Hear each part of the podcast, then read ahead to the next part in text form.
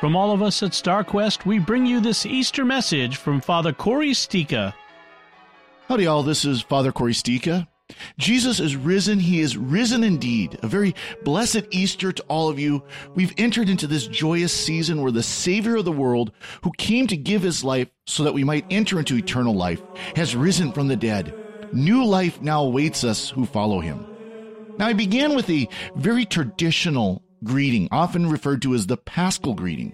Now, we don't hear it as much in the Western Church, the Roman Catholic Church, however you want to refer to it, but Eastern Catholics and Orthodox regularly encounter it. It's a very strong tradition still in their church, sometimes even within their liturgies. It's done so much like the exclamations, the Lord be with you and with your spirit, which we as, as Western uh, Catholics are familiar with from our Mass. This is an ancient greeting. This greeting has, goes back almost to the time of the apostles. And it's given as an exclamation of joy. It's that joy that salvation is open to us. Joy that our sins no longer keep us from receiving eternal life in the kingdom of heaven. Joy that the penitential season of Lent is over and we have entered into a season of celebration. And of course, joy that Jesus has risen from the dead. This greeting is also an exclamation of hope. It's a reminder of the hope that we have for our resurrection into the new creation promised by our Lord. Just as Jesus rose from the dead after being in the tomb, we too one day have hope of rising from the dead at the end of time. Our Lord promised us that He would return to judge the living and the dead, and that the souls of those who have died will be reunited with to their resurrected bodies. It is our hope that we will be found faithful to Him and so be judged worthy of the kingdom of heaven. So, this greeting is very much a greeting of joy and hope. Because it is a greeting of joy and hope, I would like to see greater use of this greeting.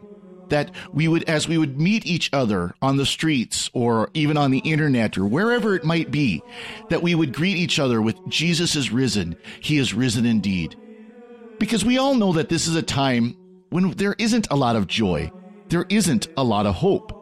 And so we need to use this greeting to bring about that joy and that hope, to remind us that our Lord is the source of that joy and that hope, and that through his death on the cross, we have been freed from sin.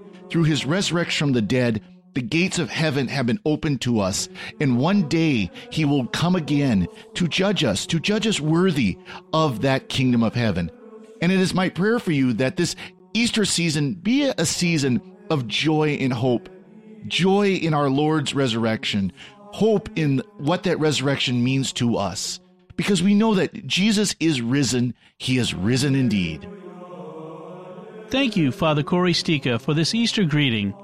We rejoice in the hope of the resurrection.